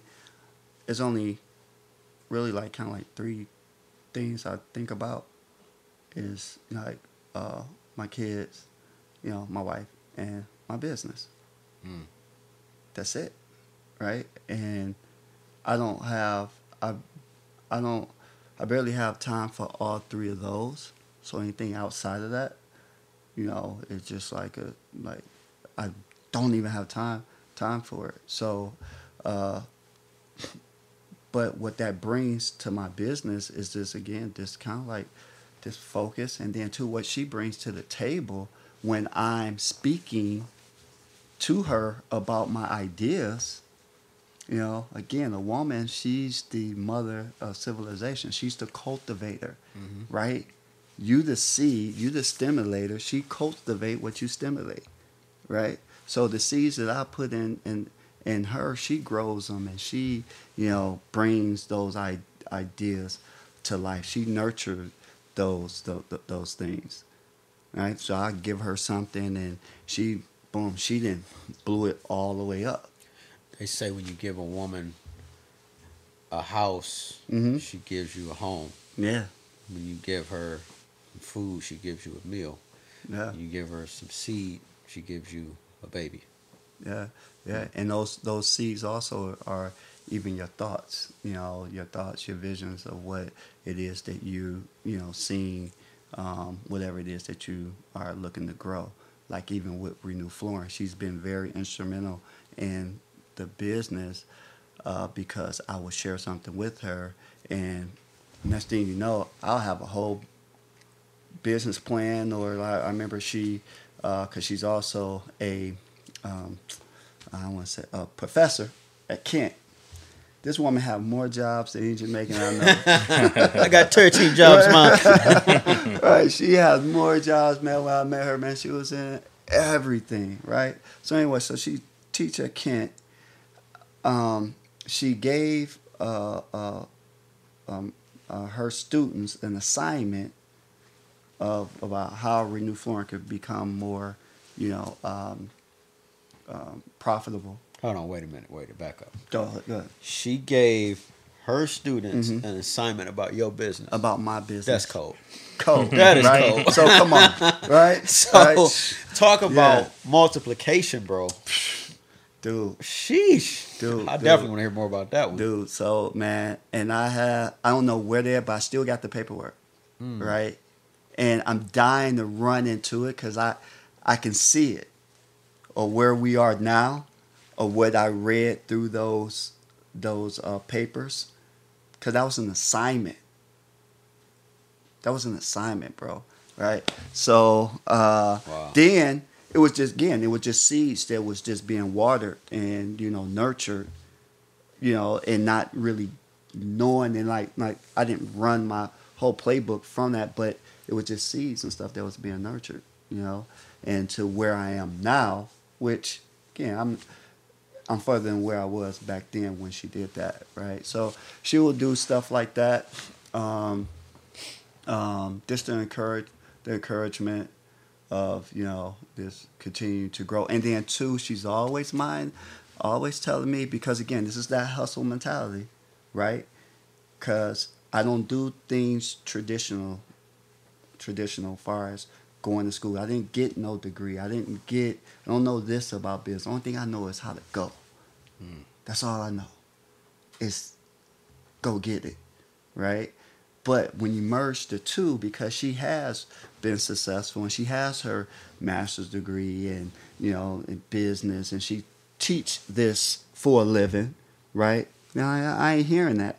I just know that I gotta go get it. And I remember we was having a little, you know, uh, powwow about, you know, uh, how I was doing stuff. I'm like, look, I may not, um, I may not do it that way. I've done it that way, but I'm here, and I'm only here because I got up. I don't have to. I don't have time to read and know everything before I go. I just go, and now I'll learn on on the way, right? But you can only get but so far, and that, and then two, you you start to burn out. So now I'm at the point now. It's like, okay, I'm ready to listen to her. You know, I'm ready to listen to her and be like, okay, now what did you say? How was I supposed to do that? Because I keep bumping my head. Isn't it funny right? how that works? Yeah, I keep bumping my head. So now it's like, it's like man, it's I'm ready funny, to man. listen. They see it before you even about to do it. Yeah. they they see it. Yeah, like man, this one project that I, I shouldn't have done, um, and she probably gonna be like I told, but she never say that. But uh, this um, parking lot that I went. It's a, I shouldn't have went at it then. I see it now. Uh, it was some other some something else that she shared that I shouldn't have, I shouldn't do, and I was getting ready to do it and pull the trigger, and I was like, and I thought about it, and I called her back. I said, "Back, I'm gonna listen to you. I ain't doing it." She was like, well, "That's good." And then when she hung Yeah. up the phone, she said, "I told you so." Yeah, right, right, exactly what she said. right, right. But you you also influence her too because Mhm. she's a businesswoman too. Yeah, yeah, you yeah, know, yeah, I mean, and I can't wait to have y'all both on. But man, yeah, yeah. power couple. You know what I'm right, saying? right. No doubt. She is. She's a. She's a. Uh, uh, uh, uh, I would say not busy bee, but she's a worker bee, right? I'm, gonna- I'm, I'm gonna give her this title, serial entrepreneur. Yeah. Yeah. Well, now let me tell you, Is- she is, that is that is that cool? Yeah, that's cool. Okay. she wasn't. okay, she was. She wasn't. Um, she was just. Oh, she's a worker. A, a worker bee, right? And Um, again, she had about like five jobs. She worked at um, Cleveland Brown Stadium. She worked at the Cavs uh, um, Stadium. She teach, and her main profession, healthcare um, uh, executive, uh, um, healthcare administrator, and it was something else that she, she she was doing. Did you know this past um, holiday she was like, "Hey, babe, can I go and uh, work at some department store?" Like, man, I can make such and such money. I'm like, "Oh, look, look. no, you can't. No, you shouldn't." And then so what I began to do with her, I'm like, "All right, look, how much do you get paid for that? hundred and fifty dollars.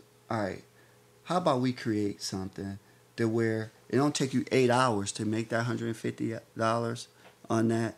And we create something where you make $150 in, in one hour, right? So that's what we began to, to do, and I set her up uh, because again, she wasn't on this entrepreneurial kick. Now her mom is all entrepreneur. Her mom is like, man, she wanted to get involved. She, she's she's trying to take over my business right now, but um, her mom you know, is a totally, to- totally different, you know, um, person when far as entrepreneurial. So what I end up doing, I set her up a consultant business, right? Set it up for her, had it created.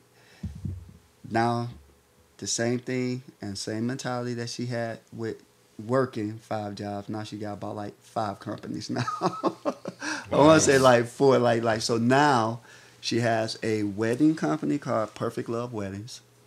She has a consultant company called Marquetti Consultants. She just started another company um, uh, called Naughty Life. And it was another company her and a, uh, uh, a friend had started that she was a um, part of, but it it connected with Perfect, excuse me, per- Perfect Love Weddings. So, um, so, but now I'm not like, dude, making our own websites, uh, doing all social media, um, marketing.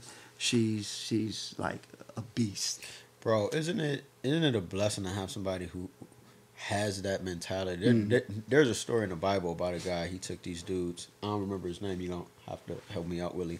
He took a bunch of dudes who used to fish and told him he was gonna make him an official of men. Who's? Oh man, yeah, I know. I know you're talking about. Yeah, you know what I'm talking about. But yeah, it's, it's similar, like mm-hmm. to to that dude, because they already got the mentality. Yeah. She already had the mentality. Yeah. And all you did was just, I think Jim Rohn calls it changing the set of the of the sail. Mm-hmm. You know, so she already had it in her. Yeah, she did. You know, and sounds like the two of you balance each other out Mm-hmm. And so we talked about the past, we talked about the present. I want to dig into the future a little bit. Okay. Before we close out. Um, so what does the future look like for uh, Jah'Life Ali? And all your business endeavors and all the 15 million things you got going on. What the future look like? The future look looks like a big testimonial, right? Uh, where other people can share and I just look to be a part of the people that I come in contact with, being being a part of their testimony.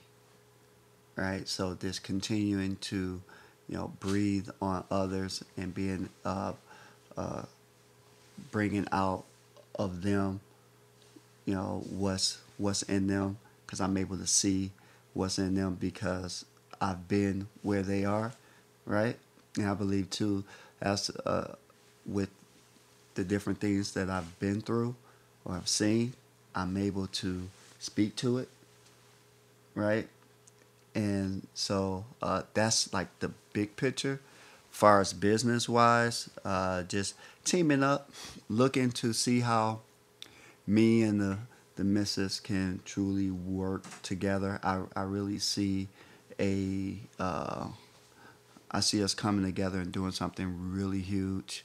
Um, pertain to like like relationships and just showing again not not to say that we're perfect but to be an example and it's still going to be work you know at that but just to be an example for other people who are in relationships too.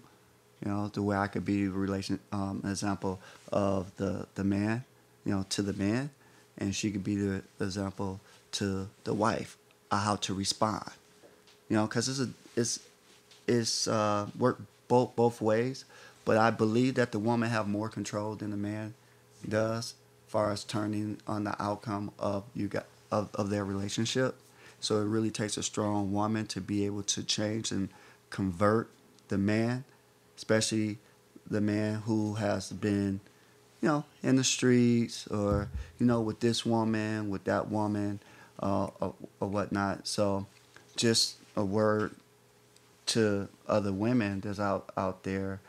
Uh, it's like, yo, you know, it's, it's going to come from you right? So whatever type of man that you say that you want, right? You have to go through the process too. You got to go through construction yourself, right? And knowing how to bring that out of the man. Now, that's not to put all the responsibility on her because it's going to take the man to put in some work as as well. But our first thing to do with the with, with the woman is to try to get her to like us or whatever. And so it's like she controls that narrative, right? You know, that's a the first thing action for us is to please a woman. Right. You get the car, it's because you want her looking, right? right? Yeah. You got the clothes because you want her looking. You get the watch or whatever it is because you that peacock trying to attract her, right?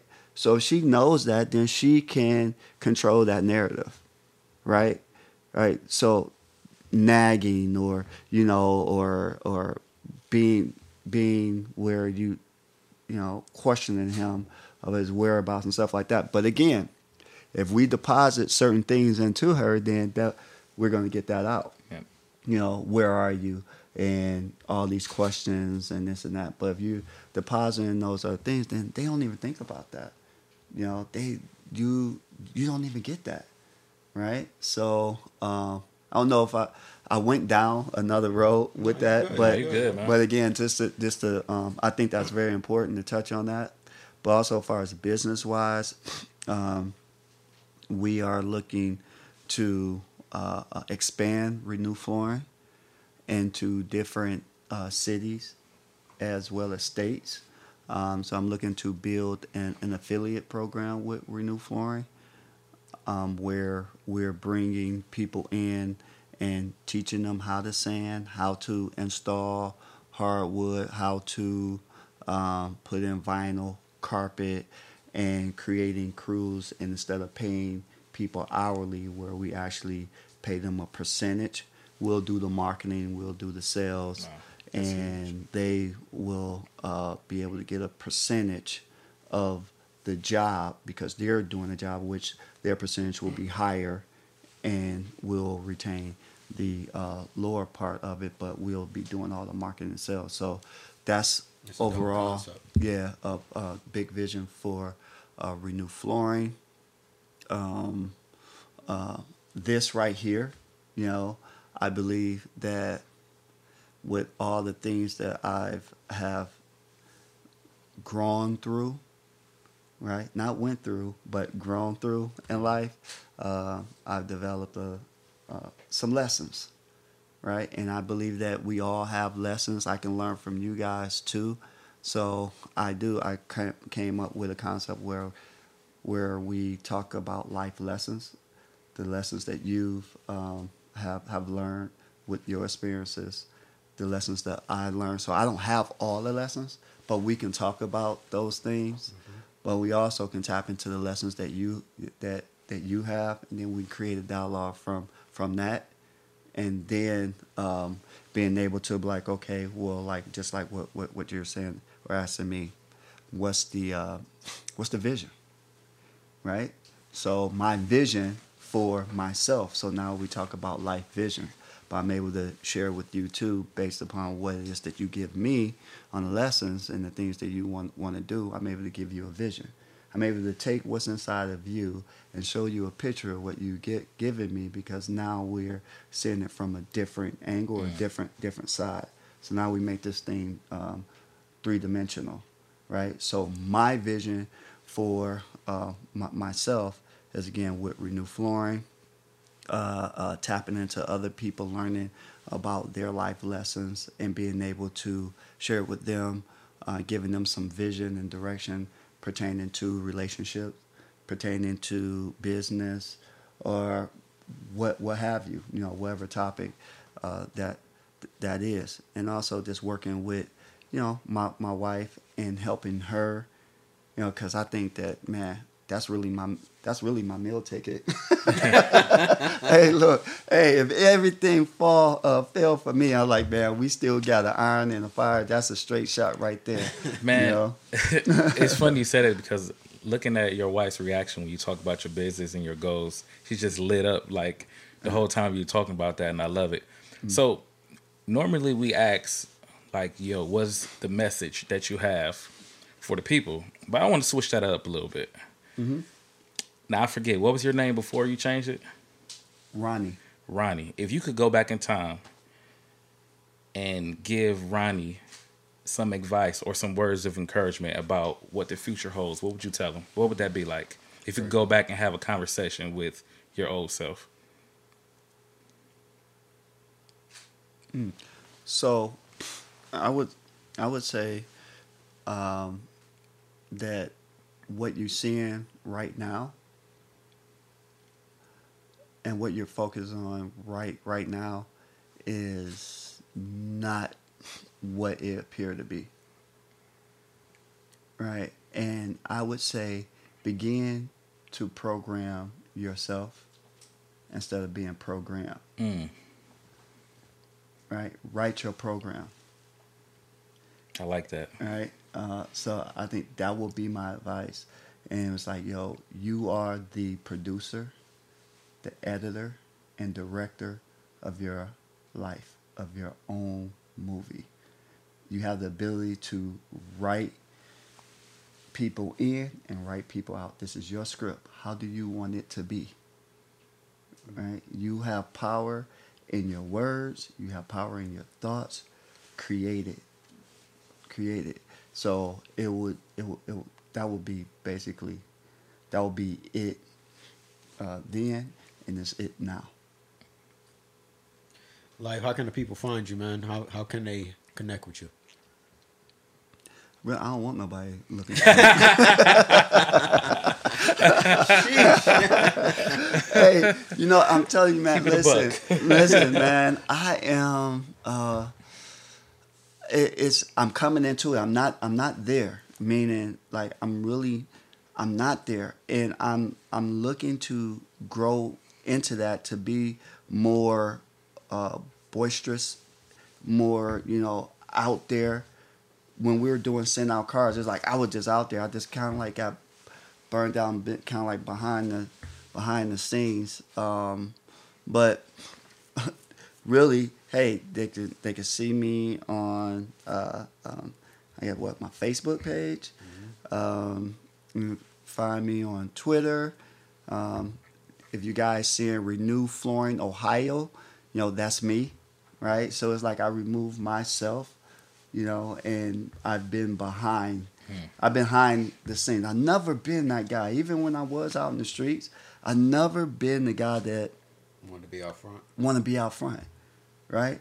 I, it just never been. But what has that also been a little bit to my detriment because, again, remember I said I was like, uh, um, what's the word? Um, I had this uh, consciousness where uh, I didn't want people to think I was all that, you know. So I'm looking to get in front of that, to where hey, no matter what you think about me, you know, man, this is I'm gonna be all of what I can be, and I'm not gonna limit myself or play myself down because you have an infer- inferiority, Right. right? So, uh, but I'm not all the way there, so I'm just trying to get out Well- in, well- in front of that. Well, look, man. People, you'd be surprised how many people could be following your moves now. Yes. Yeah, right. Don't And even know about life it. giving them life. So I'm gonna go ahead and say follow life on Instagram at Renew Flooring, Ohio. Yep. What's your Twitter handle? Um, it's actually what's my Twitter handle? Uh, it's the same thing. Same. Okay, so it's the same Yeah. thing on Yep. Twitter, same thing on on Facebook. hmm Power moves. It is funny you say that because I didn't see this man speak on stages in front of thousands of people, right? Superstar pictures, photo ops, the whole nine. Mm. But one of the most humble brothers that I ever met, my brother, um, Willie. I don't know if you got anything left, sir, but uh, this to me has been amazing. Yeah, no, I'm good, interview, man. It was great. I enjoyed your story. Appreciate it. I enjoyed Mhm. watching your wife light up about you talking about your story, man. I love it, man. Oh well, hey man, thank you. It's also been a privilege for me in real time seeing the evolution. You know what I mean?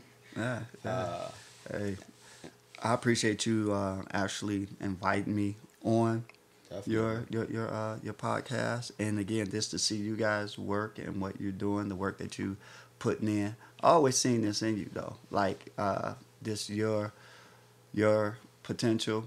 You know, I really think like this is not even like you ain't even scratching the surface, man. I didn't like the some of the stuff that he shared with me that that he was involved in and stuff that he's doing. I'm like, okay, like. I used to hear him talk about the drum. I'm like, man, this dude can't play no drum. right? And then to really uh, uh, to to see him actually play the drums, like, listen, I knew the guy. I knew the guy for probably about like five, six years before I actually seen him play drums. Wow. So it was just a story, right? And uh, I actually seen him play the drums. I heard I'm him like- a I'm couple like, at oh. church. I was like, okay, dude, because I kind of Yeah. thought that too. Man, Yeah, right, right. Then And he had there- got to church. I was like, all right, he got a little, Yeah, got a little, yeah. little, little, little, little smooth up there. Okay. Yeah, yeah, yeah. So man, you've you definitely Appreciate you know you. grown and have you know come into your own own self. So that's inspiring. I right, appreciate you. right. Yeah, real talk. I appreciate you. This has been another episode. Make sure to wait. That's your part.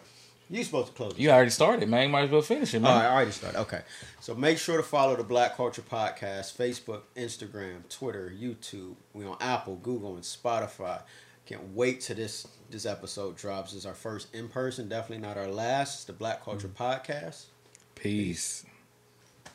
Thanks for checking out this episode of the Black Culture Podcast. If you haven't already, Be sure to smash that like button and also subscribe to our channel on YouTube, Apple, Google, and Spotify. And also follow us on Facebook, Instagram, and Twitter at the Black Culture Podcast. peace. Peace.